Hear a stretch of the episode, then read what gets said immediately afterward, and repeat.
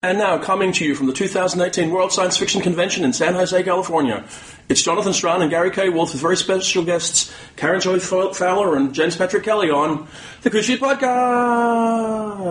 And we're back. We're back with uh, two people who've just been apparently on a panel about teaching at Clarion and have probably said everything you want to say about teaching at Clarion, except we're going to make you say it again. And I'm going to start with an interesting question because there was a young writer who I met who was at this year's ICFA, who won the Crawford Award, Hmm. uh, who had been at the University of Iowa, Iowa workshop and at Clarion. And it was interesting to listen to her talk about how she learned stuff at Clarion that nobody at Iowa ever thought about mentioning to her.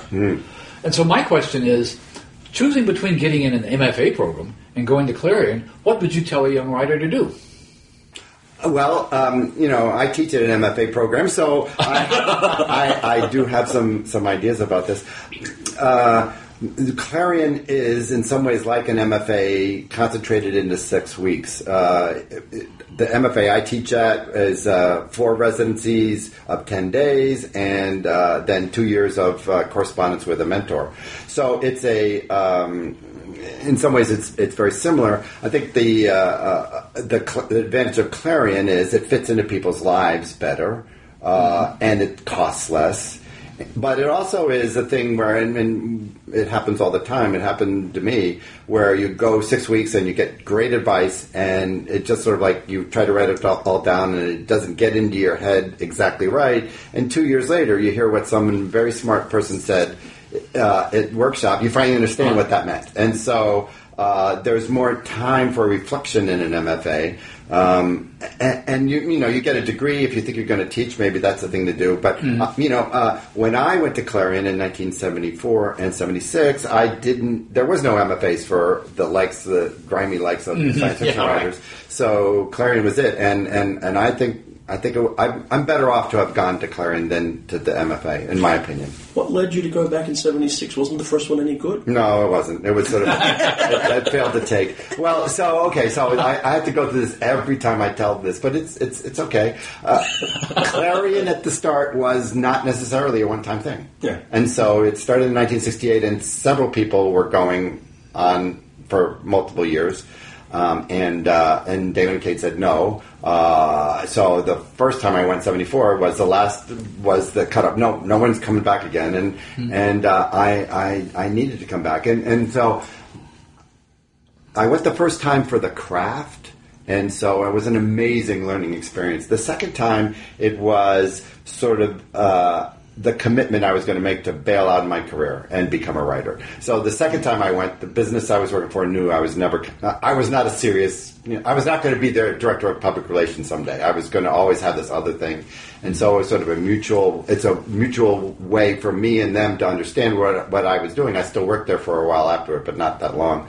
And it was for me to say to myself and to my family, I'm really going to go, take a shot at this writing thing. But having said that, um, and, and, and Karen knows this as well, so people go to Clarion all the time, and then, or people go to Odyssey, which is a very similar program, and then they go to Clarion. I'm not sure people are going to Clarion West and Clarion.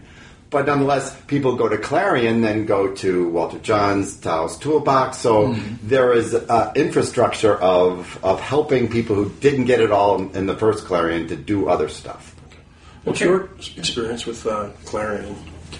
And you've taught in more traditional writing programs as well. Yes, I've I've, um, I've I've done a fair bit of intermittent teaching now, um, but um, mostly when I teach. Um, although I have done a few college classes, mostly I teach adults who are you know who have a weekend or a week or six weeks, um, and um, and want to spend it in that way. Um, I I I have to confess, uh, in a way, I, tried to talk about on the earlier panel that I find Clarion mysterious in a few ways. I did not go myself, um, nor did I take an MFA program, so um, I've got no inside experience. Um, but um, I, I feel that um, that when I teach at Clarion, that that is simultaneously the most work I ever do as a teacher. That it's just it's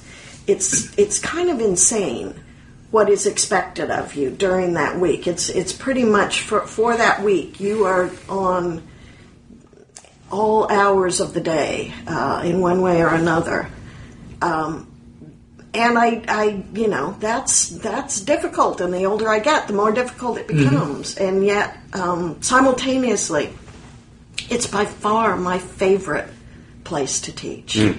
I don't know if anybody's run the statistics, but I always suspected, just looking at everybody I know as a Clarion graduate, that it has to have a higher batting average of successful published Oh, writers think- than almost any single MFA program. I think it must as well. Um, I'm I'm astonished. I mean, you heard uh, on the panel Christian Coleman listing the people, and he was 2013, and the people from his class who've been publishing, and it's you know it's most of the class. I was saying to uh, some folks from 2015 who were in one of my classes I was teaching there that I couldn't have gotten into Clarion. 22 year old Jim Kelly could not have gotten into the 2015 class, and part of that is is that Clarion now has a is, has such a reputation and it seems so important to people, and it is important to people that people who are publishing regularly are going to Clarion. And when I went to Clarion in '74, none of us had sold anything.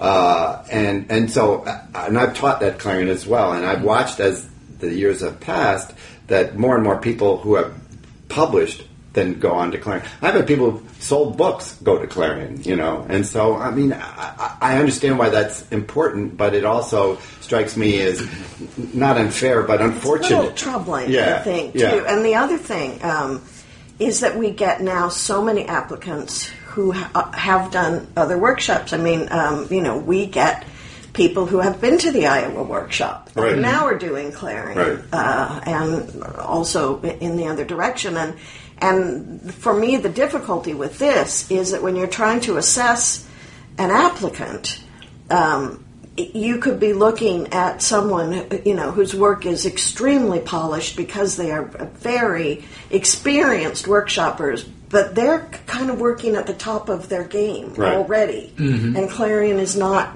going to really provide to them what it might provide to somebody whose work is far less accomplished and Right. yet they've not been doing the workshops and, and the potential for them to make an enormous leap is there. And, and to you know ascertain um, who who is going to really benefit from being at Clarion has become more and more and more difficult I feel.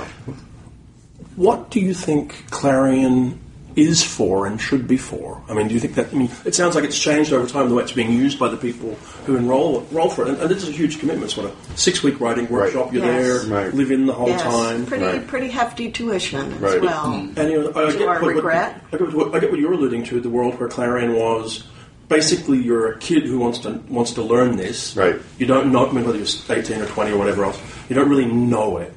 You go to find out. Mm-hmm. But when you come along and you're already 30 published stories into a career, you know, is it actually a writing workshop? What, what do you think it becomes? I think that um, that this hypothetical and not so hypothetical student who is already fairly established in a career is still not the norm. Yeah. That, Right. um, that Well, I think Margo Lanagan told me she went to Clarion after she after she was Margo Lanagan. Right. And I think She had already published White Time when she went to Clarion, I think, Yeah. or, or they were the stories. it was one of those weird things where she went to Clarion and two years later was teaching at Clarion. Yeah. Right. Yeah. Ellen Clay just sort of the Yeah. same thing. Yeah. you know?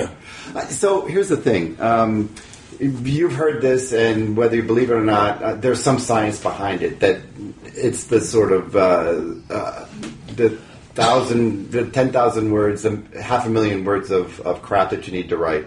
But more importantly, is that that sort of ten year window of between the time you commit to writing and the time you achieve what, what some scientists have called mastery, which who knows what that is. But there is that, that gap. And if you're there slogging along all by yourself in your room, uh, it's going to probably take that 10 years. And what an MFA or a Clarion does is accelerate that that learning time because part of what the the, the theory of this uh, uh, uh, of of the ten year thing is that the way you get better is to have feedback and practice continually. So you can practice continually, but you can't get feedback. Uh, you could have, you know, your local workshop, and maybe they'll have some people giving you uh, giving some good advice, but the, the feedback that you get at Clarion and the post Clarion groups that form. Uh, we hear again and again how people graduate from Clarion. It's like going through the trenches together. We survived the war, and now we're all veterans, and so we're all going to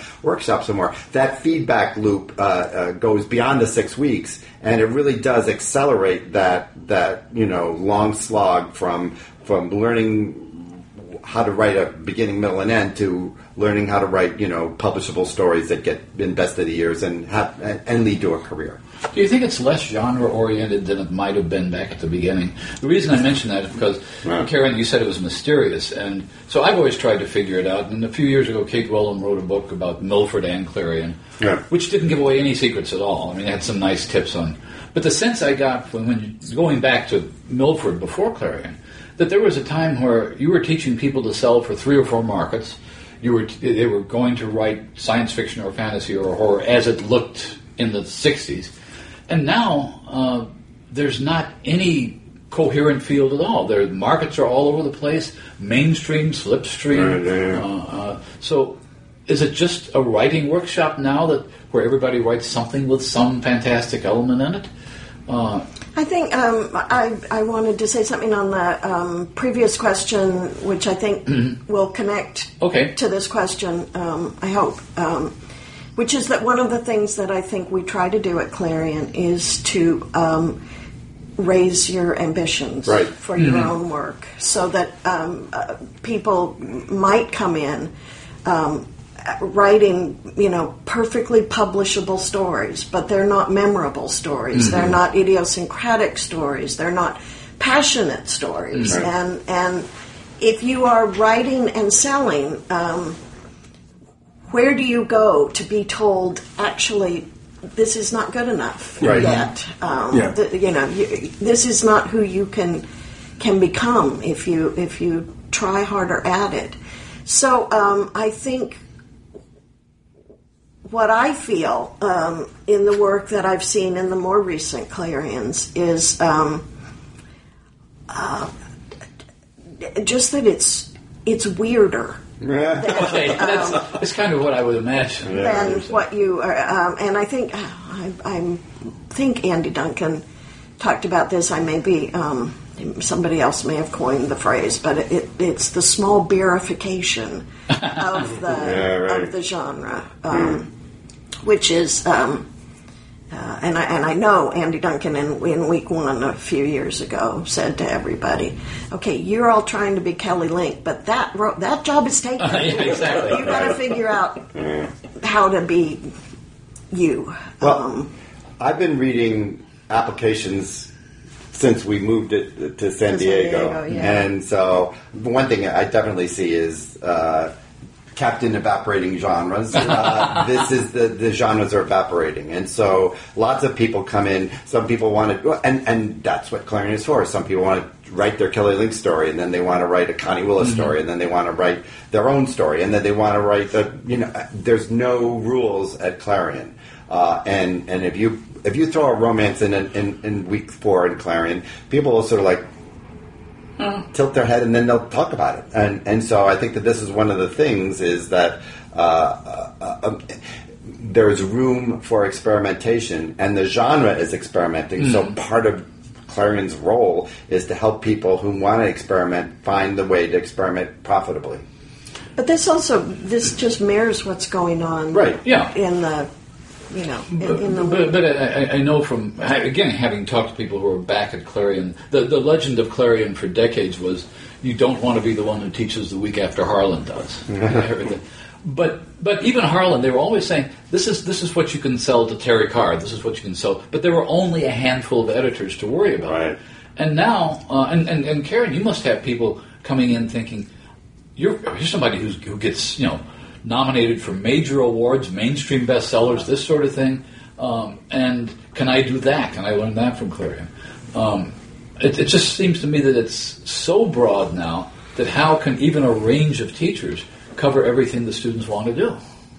Well, I think at least when I teach, and um, I will let Jim address this question too, but um, I am not focused on telling them how to write stories that will sell. Right. I am trying to focus on telling them what I think makes their work special and memorable, and um, uh, you know how to write a story that I think is really a spectacular story. And and honestly, sometimes somebody writes a story I think is a spectacular story, and no one will buy it, which is Right. uh, an unfortunate fact. Um, but um, uh, you know, there there are often a kind of story that I think sells more easily. But again, you know, you'll read it in a magazine, you'll never think about it again. And then a story that does something really peculiar.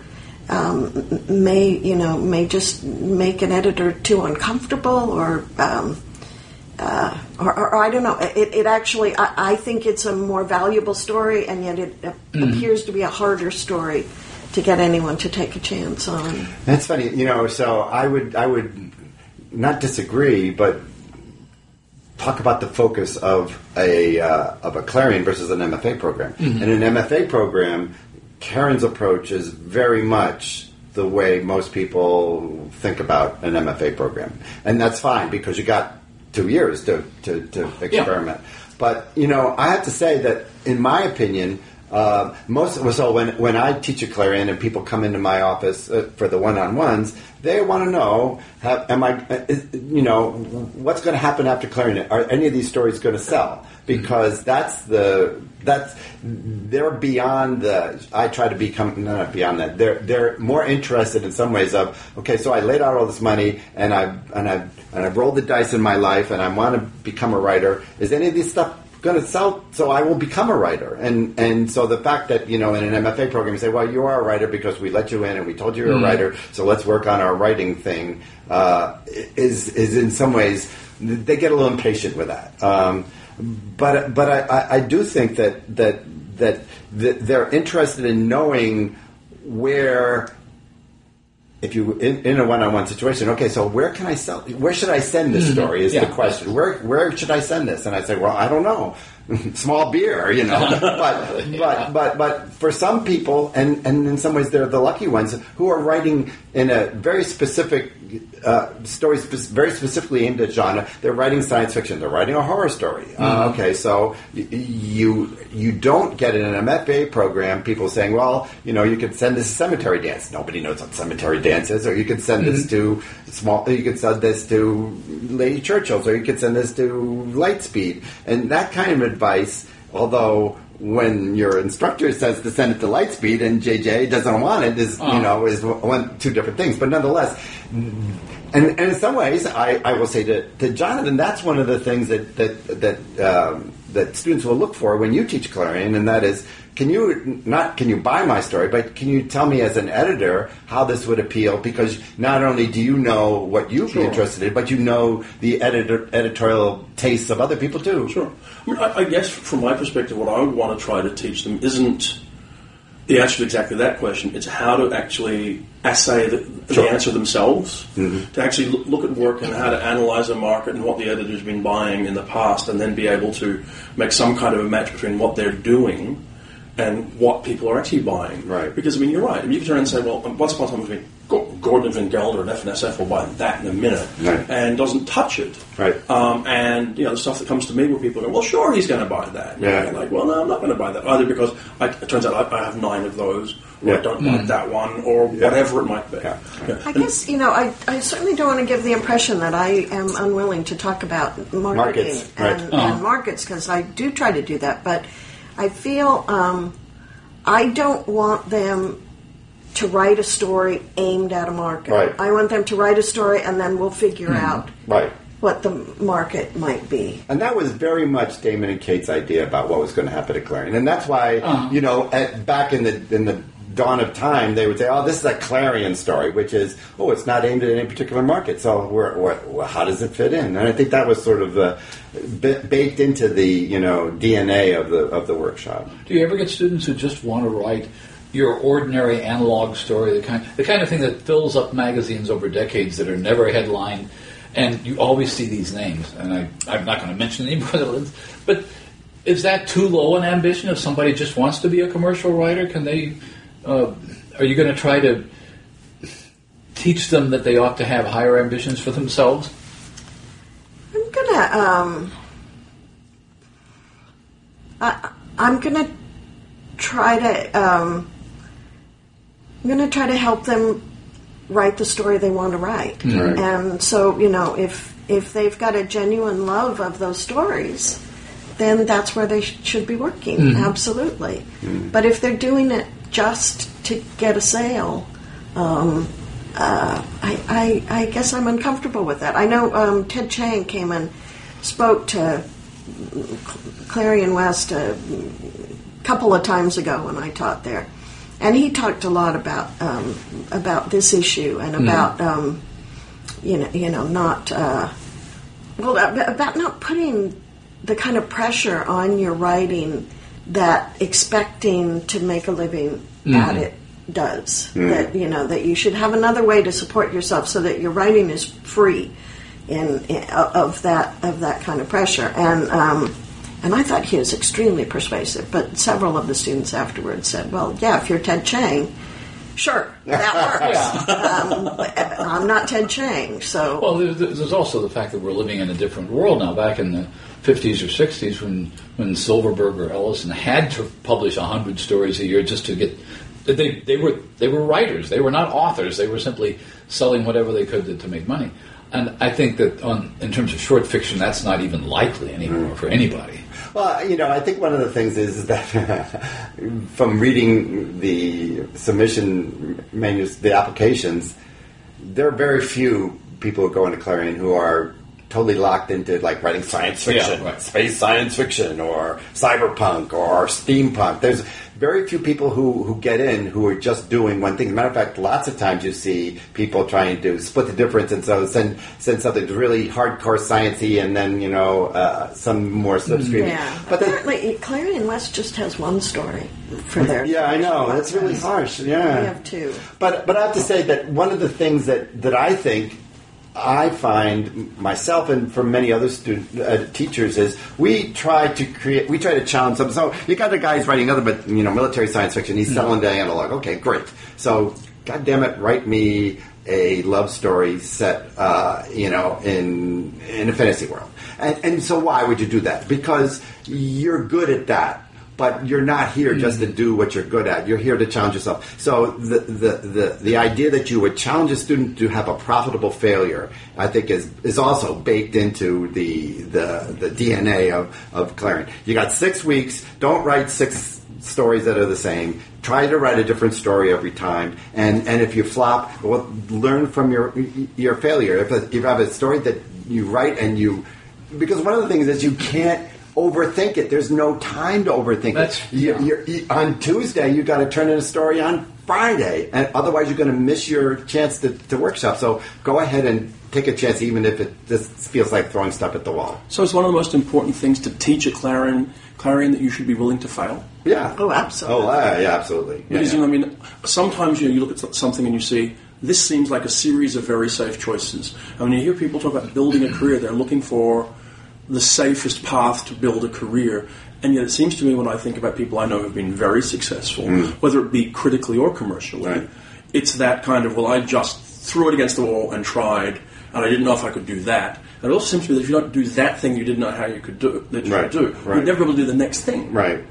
You know, so it seems to me that that's got to be baked into what you want to do at somewhere like Clarion. And you know, one of the things that happens is that the students challenge each other. Mm-hmm. You know, as they, you know, they, they say, well, for one thing, that sometimes they collaborate, which is- can be disastrous, but it also can be very useful. But they will say, you know, what, they're sitting around. We're not around. The teachers are not around. They're sitting around at twelve or thirty in the morning, and and and they're just changing and shooting ideas back and forth at each other. And you know, a persuasive group of students will say, well, "We could all write a story about werewolves in space," mm-hmm. and all of a sudden, the, the, you know, some buddy will write one, and then all of a sudden there'll be another werewolf in space, or, or, or some teacher will say, "Oh, you can't write a werewolf in space story. There's no there's no future in that." And they'll all say, "Oh yeah, watch us," and we'll all wa- write werewolves in space stories. And so- Margaret Margaret Atwood was right. You guys are responsible for the squids in space renaissance. There we go.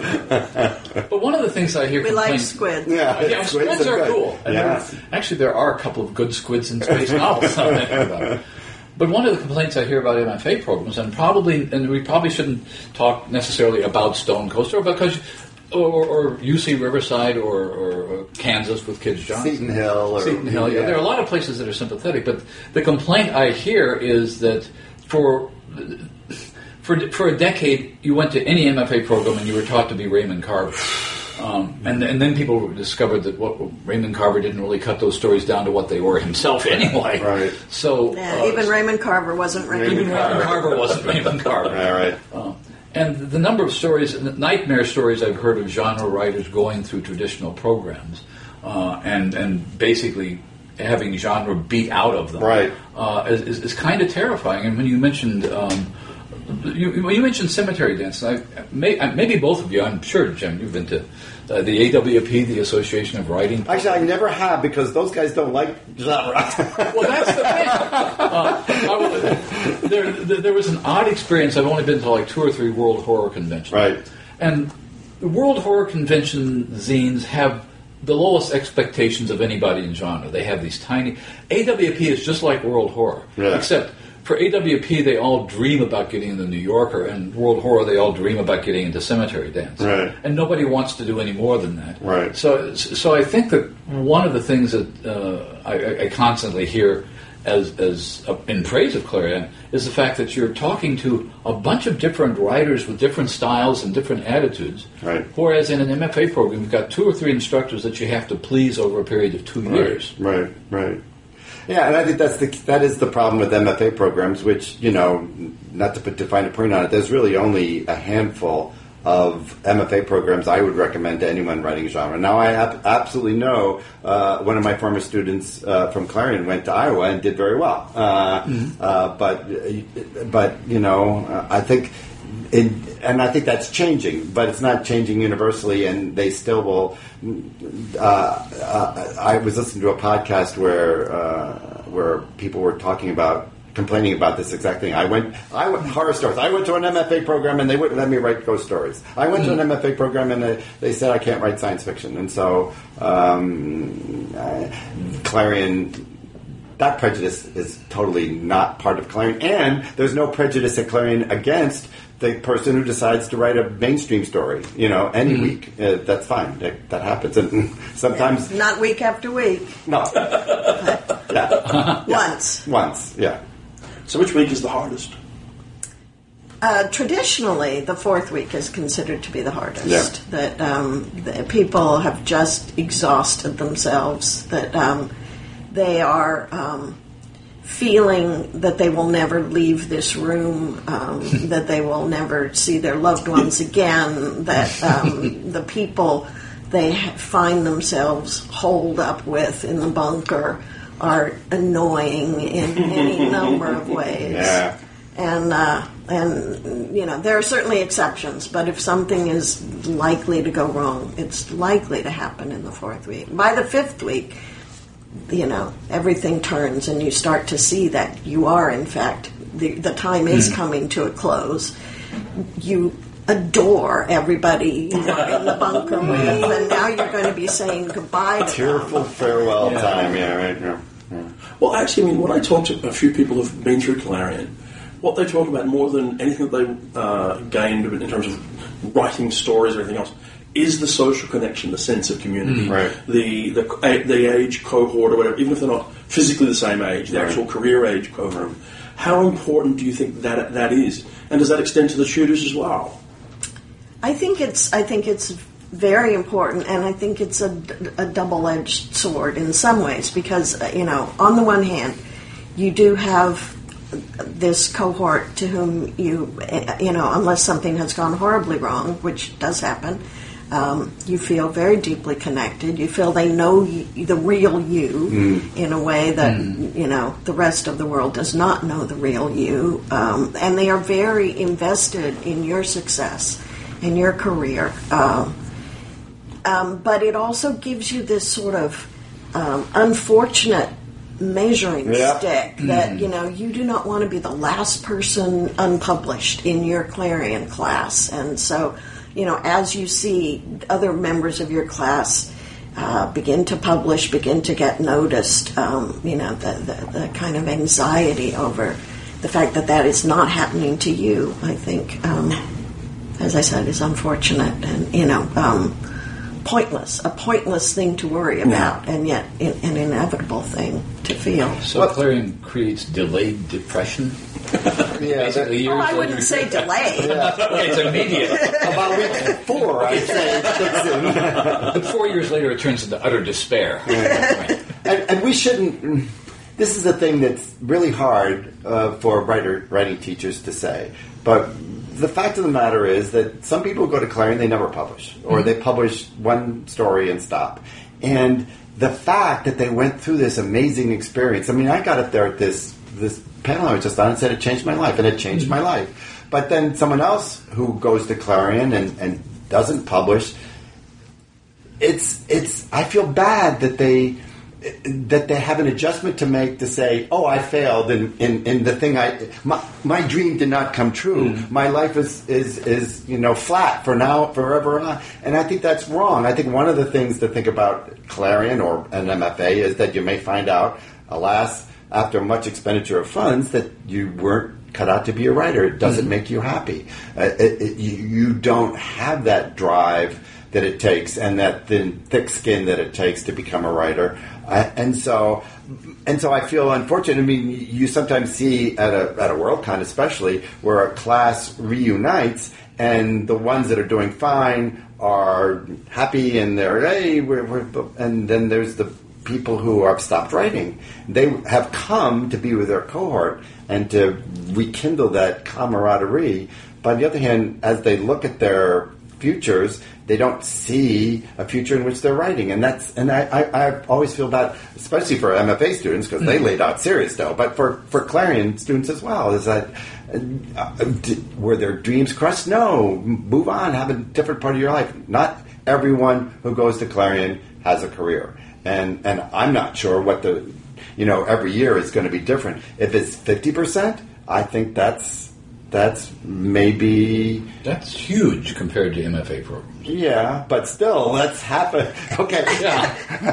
I, I was I, I had Dar- Goss is a student of mine, and now is Mm-hmm. my colleague at Stonecoast. She used to say, "Well, when people tell me that you know the person next to me isn't going to make make it, and uh, it, half of people will make it, and the person Oh, next yeah. to me is probably not going to make it," I say, "Geez, too bad," because I'm making it. That's my, which is maybe the difference. I guess a, a question for both of you: What do you, what do you think someone who's sitting down, I guess about now, to pull out an application form and begin the process to you know to, to apply for next year's Clarion?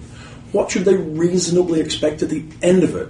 Because it sounds like there's got to be a lot of unrealistic expectations coming in, Yeah. and it seems like it's worth worth saying like it's not necessarily going to do this or this or this, but it should do that. Mm-hmm. I think, um, uh, and I, you know, I, I don't think this just has to do with Clarion. I think it has to do with sort of anybody who dreams Yeah. of being a writer and, and puts in the work and makes the sacrifices. That um, that you can't um, you can't come in with a clear idea of what your career is going to Right. look like. You have to be, you know, that um, uh, I, you know, um, because I'm very failure averse. Um, you know, when I first decided that I would be a writer, it was a very scary thing to decide because it was so obvious that um, it might not happen. And um, and so you know, I always I always had very low expectations. I thought, you know, if I just sell one story somewhere, sometime, that'll be great. Um, and then I sold one story, and I thought, you know, if I just got uh, uh, on the Nebula ballot, that would be great. Uh, and then I thought, you know, if I just won the man Booker, great. But you know, um, many things. I mean, um, you know, one of the things that that I try to talk about, hopefully not in a terribly discouraging way, is that anybody's career, anybody that I know of, or maybe I'm just talking about my career, um, involves an enormous amount of failure and rejection, and that has continued, you know, to to this day.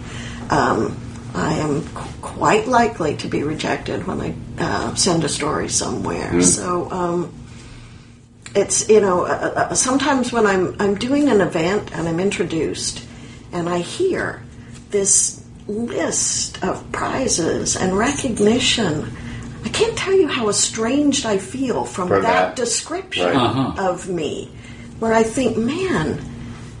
It didn't feel like it. This look. It sounds like I just went from triumph to triumph. You know, it sure didn't feel But also, I'm sure way. you're not sitting down to write in the morning with that in your mind. no, Yeah. absolutely not. You're still that person from back then going, Yes. I have no idea this will work. If anyone want to see it, all that stuff. Even Yes. if you got You know, I started writing when I was 30, and I'm now 68, and I think it was maybe five years ago that in a gentle intervention, some friends took me aside and said, You know, I think you ought to stop describing yourself as a new writer. but that was, you know, that was just such a comfortable place to be. Yeah. I I think that there's two things that uh, anyone going to Clarion should expect to have. One of them is uh, a new skill set or an increase in your skill set. And, and I, I, I will say that it's possible to go through Clarion and fight against the process. And in which case you will not acquire any new skills. But it's very difficult to fight against the, the wisdom of your mentors and the peer pressure that you don't get something out of that because there's definitely skills to be added.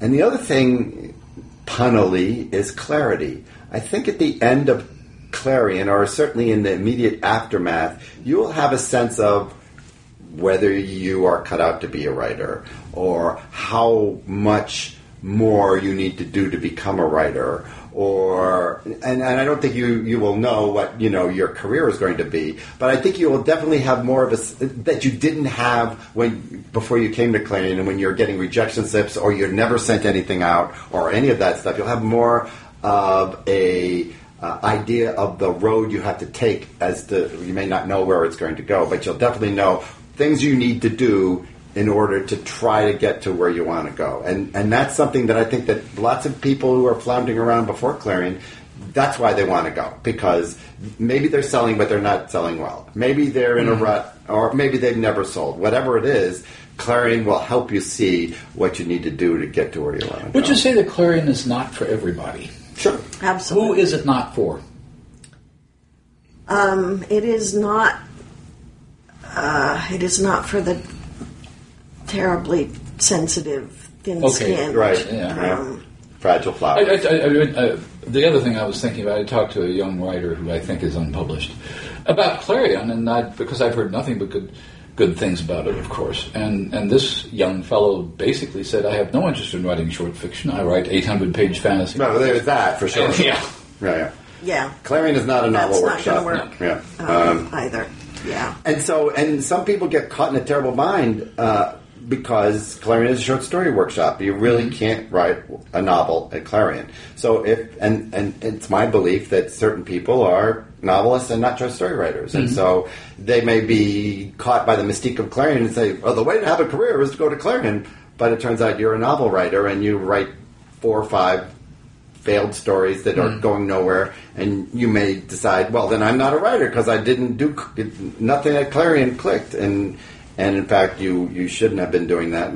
But once again, that's a clarity thing. You, mm-hmm. you may not know that. You it's a hard price to pay, high price to pay to find out that you're not a short story writer. But Clarion will teach you that. Maybe it mm-hmm. doesn't teach you that you're not a writer, just that you may be not a short story writer.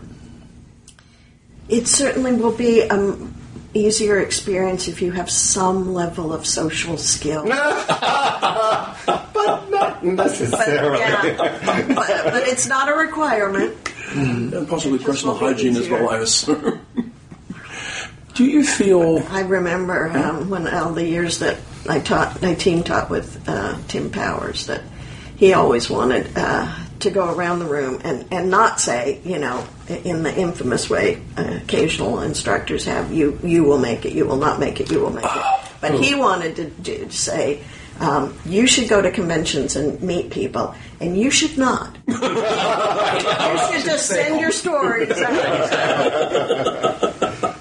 Yeah, yeah. Do you feel connected to your writing class afterwards? Do you feel you're sort of like protective of their careers and things? And interested As them? a teacher? As a you teacher, yeah. Oh, absolutely. Oh, yeah. Yeah. No, Well, think- I mean, I don't know. So every Clarion, somebody says they will talk amongst them. The students will hmm. say, "Who's your favorite teacher?" Well, Karen, of course, was the favorite teacher. And, and, and it, it's very unfortunate to come teach after Karen because a, well, Karen said, "I'm sick of hearing that."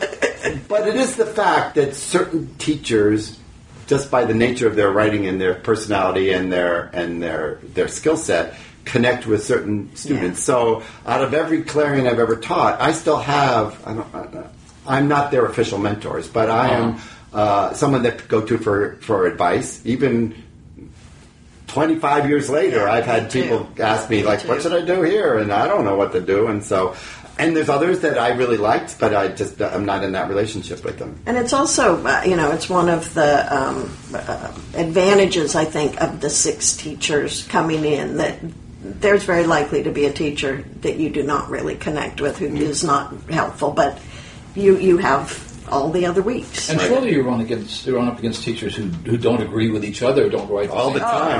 absolutely. And that that strikes me as being really encouraging because if somebody Yes. hates you, maybe the next teacher will think you're okay. and that's the beauty. I have to say, you know, I went to Clarion, and I and I love Clarion West. I've taught there, but the beauty of the Clarion model is the team teaching. the the team last week. teaching. I because think it's critical, and I don't understand why Clarion West. I mean, it's hard to fill the spots. yeah, Well, you, I don't know if either of you yeah. are involved in this, but one of the things that seems crucial to this is selecting the range of instructors every year. Oh, yeah. Because you can't have all the same, all like gothic horror instructors one year. Right. So uh, Right. that balance is achieved how?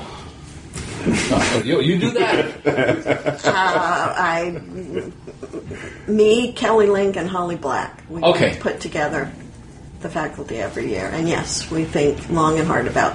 So there's no All danger of, sorts of let's things. just not use genre names. There's no real danger of getting James Patterson one day and Philip Roth the next. I would say, for various reasons, there's no danger that Philip Roth will. Well, no, that's true.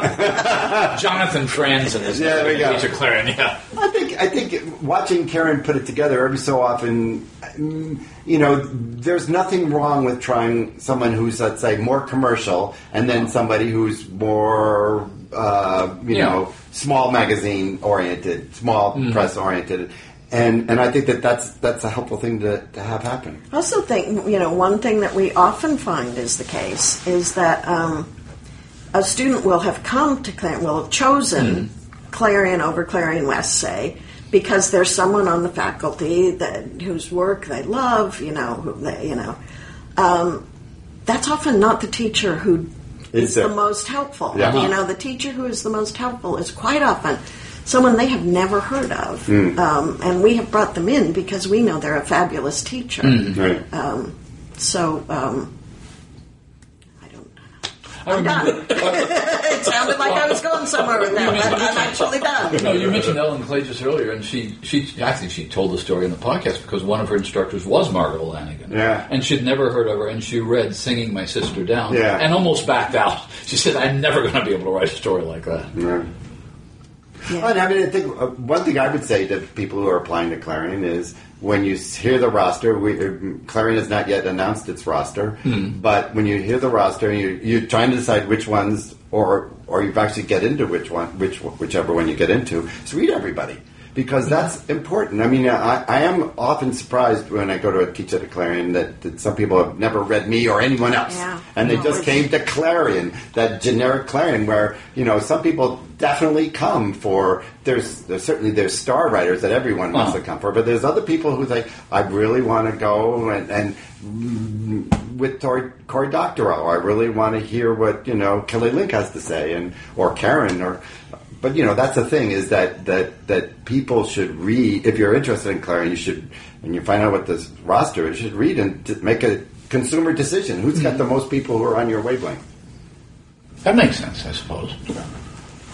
Well, I, I guess a, a final thing, and and it, it's probably the, the question that I should have started with, which is Clarion seems to have all sorts of value. Do you think you can teach someone to write? No.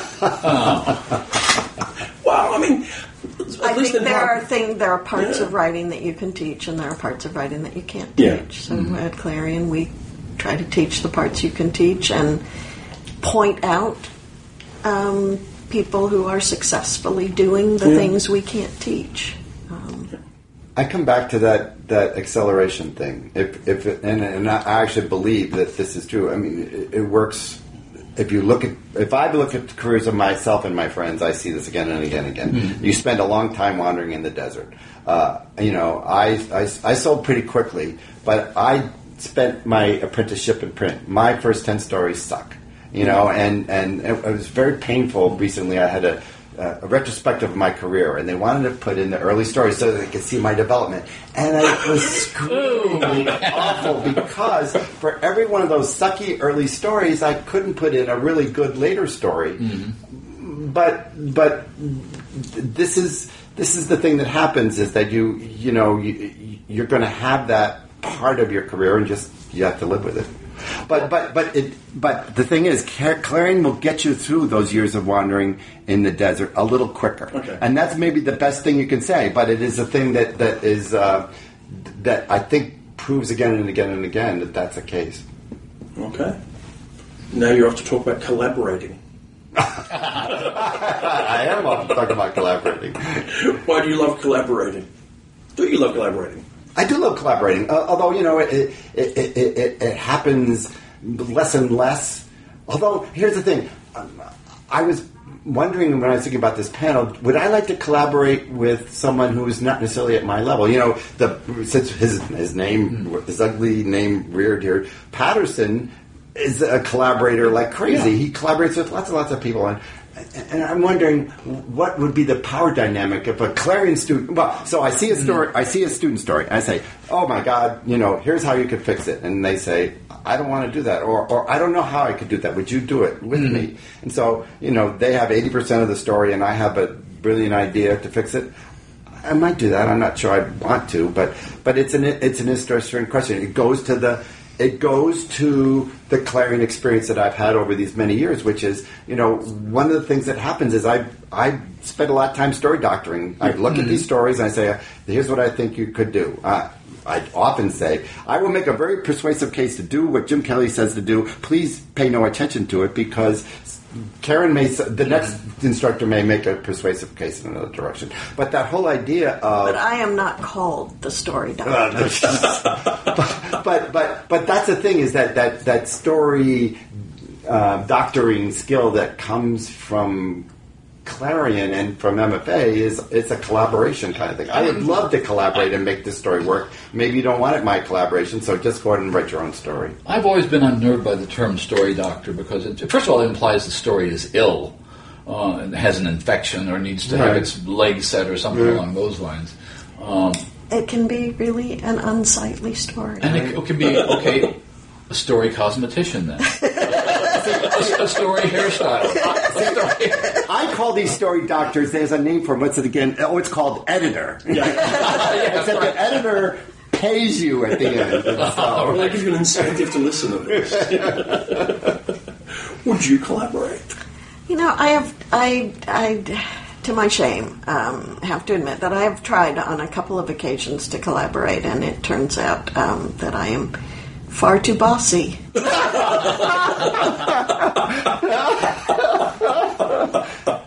and you heard it here, folks. Although, you know, I love workshops, and one of my favorites is the Sycamore Hill workshop, Right, which we both we've go to. done many, many, many times. And I, think of those stories. I think of that process as collaborative. You know, Yeah, I absolutely. listen to Yeah. a bunch of people tell me what could be done with the story I've brought, and um, and the changes I make um, will come out of that conversation. So even though I am the one making the decisions and doing the writing, um, there is, you know, there there certainly is a team behind it. Uh, when I started um, publishing, uh, uh, when I started publishing at literary houses with my literary editor, she was really bemused by the fact that science fiction writers do these workshops and collaborate with each other. She thought it was a, a very odd thing for a writer to do, and she she would always say, you know, well, I, you know, I get that you love it. Um, You and your idiosyncrasies and things you like to do. Well, there's I do also- think, don't, don't you think, um, am, am I imagining this? That science fiction used to do a lot more of that than other kinds of writing. Well, that now other Mm-hmm. kinds of writing, now, literary, that now there are workshops Mm-hmm. for literary writers. Sure. Um, and I and I'm not talking about MFA programs. I'm talking about you know, you you- live in a city and there are six other people write, writing, and you get together um, Well, I- once a month. And, Yeah, I don't know. I, I know a lot less about the Taos Toolbox, for example, but I assume there are people there who are largely writing mainstreamish stories, but they want to learn some techniques. That are, but and, and that's the other thing. You can't draw a line between mainstream and genre anymore. No, No. you can't. I mean, you No. could, Karen, you're, you're you're being on this baseball panel, but your your conjunction story, which title I'm blanking on right now. um, the further adventures of the Invisible Man. Yeah, which was a wonderful baseball story. And if it weren't for the title, I don't think I would see any fantasy in it at all. But you make me look at it from a certain angle by giving it that title. Uh, and there's a story by John Crowley in that same issue called The Girlhood of Shakespeare's Heroines. Beautiful story, wonderful story. Not a hint of fantasy in it, except that this small town library that he's in has every book ever published, it seems. Uh, and so, do you, do you get those stories where there's just there's a kind of twist in the angle of vision that permits you to read it as a fantastic story? Well, of course, I've made a career. yeah. But it, you know, um, and it's been a fairly long career at this point. So I have really seen a sea change in. And you talked about the AWP earlier. I Uh-huh. went to the AWP for the first time two years ago, I think, when it was in Washington D.C. Um, I'd never been before. Um, and what people found interesting about me is that I come out of science fiction. You know, that's what people wanted to talk to me about. Uh, and so, um, you know, I feel, um, I feel sort of uh, vindicated in the career path that I've taken. That, uh, you know, now everybody wants, and, and I'm not talking about people in from within science fiction. No. I'm talking about the literary world. You know, how did did you do that? Well, the, the number of, of literary writers who openly express their science fiction ambitions, from Michael Chabon to Junot Diaz to Right, right. right. and uh, Karen Russell even. Right. Uh, so it's like the, the cooties are gone. It's like it's okay. Yeah. Yeah, yeah. And no, speaking, I, and I had a very clear um, window into this when I published the Jane Austen Book Club.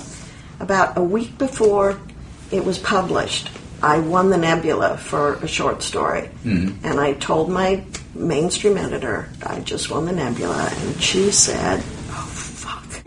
um, she said, "You know, is there any way we can keep that quiet?" she did not think that the Jane Austen loving women in the world would get, would pick up a book if they thought a science fiction writer had written it. And, um, and then, um, and then, you know, a few years later, as luck would have it, moments before Wit's End came out, I won the Nebula again, mm-hmm. and I called her up and I said, you know, I did it. I- uh, I'm sorry. Uh, and she said, perfectly respectable now. Oh, good work, Karen. it's good to have a barometer out there that you can check. Well, on that note, we might bring this all to a, cl- a conclusion. We're sort of towards the end of our hour. But thank you so much, Karen Joy Fowler, for making time to join us. And James Patrick Kelly, we really, really appreciate it. Thank you. Thank you. We loved it. It was it. fun.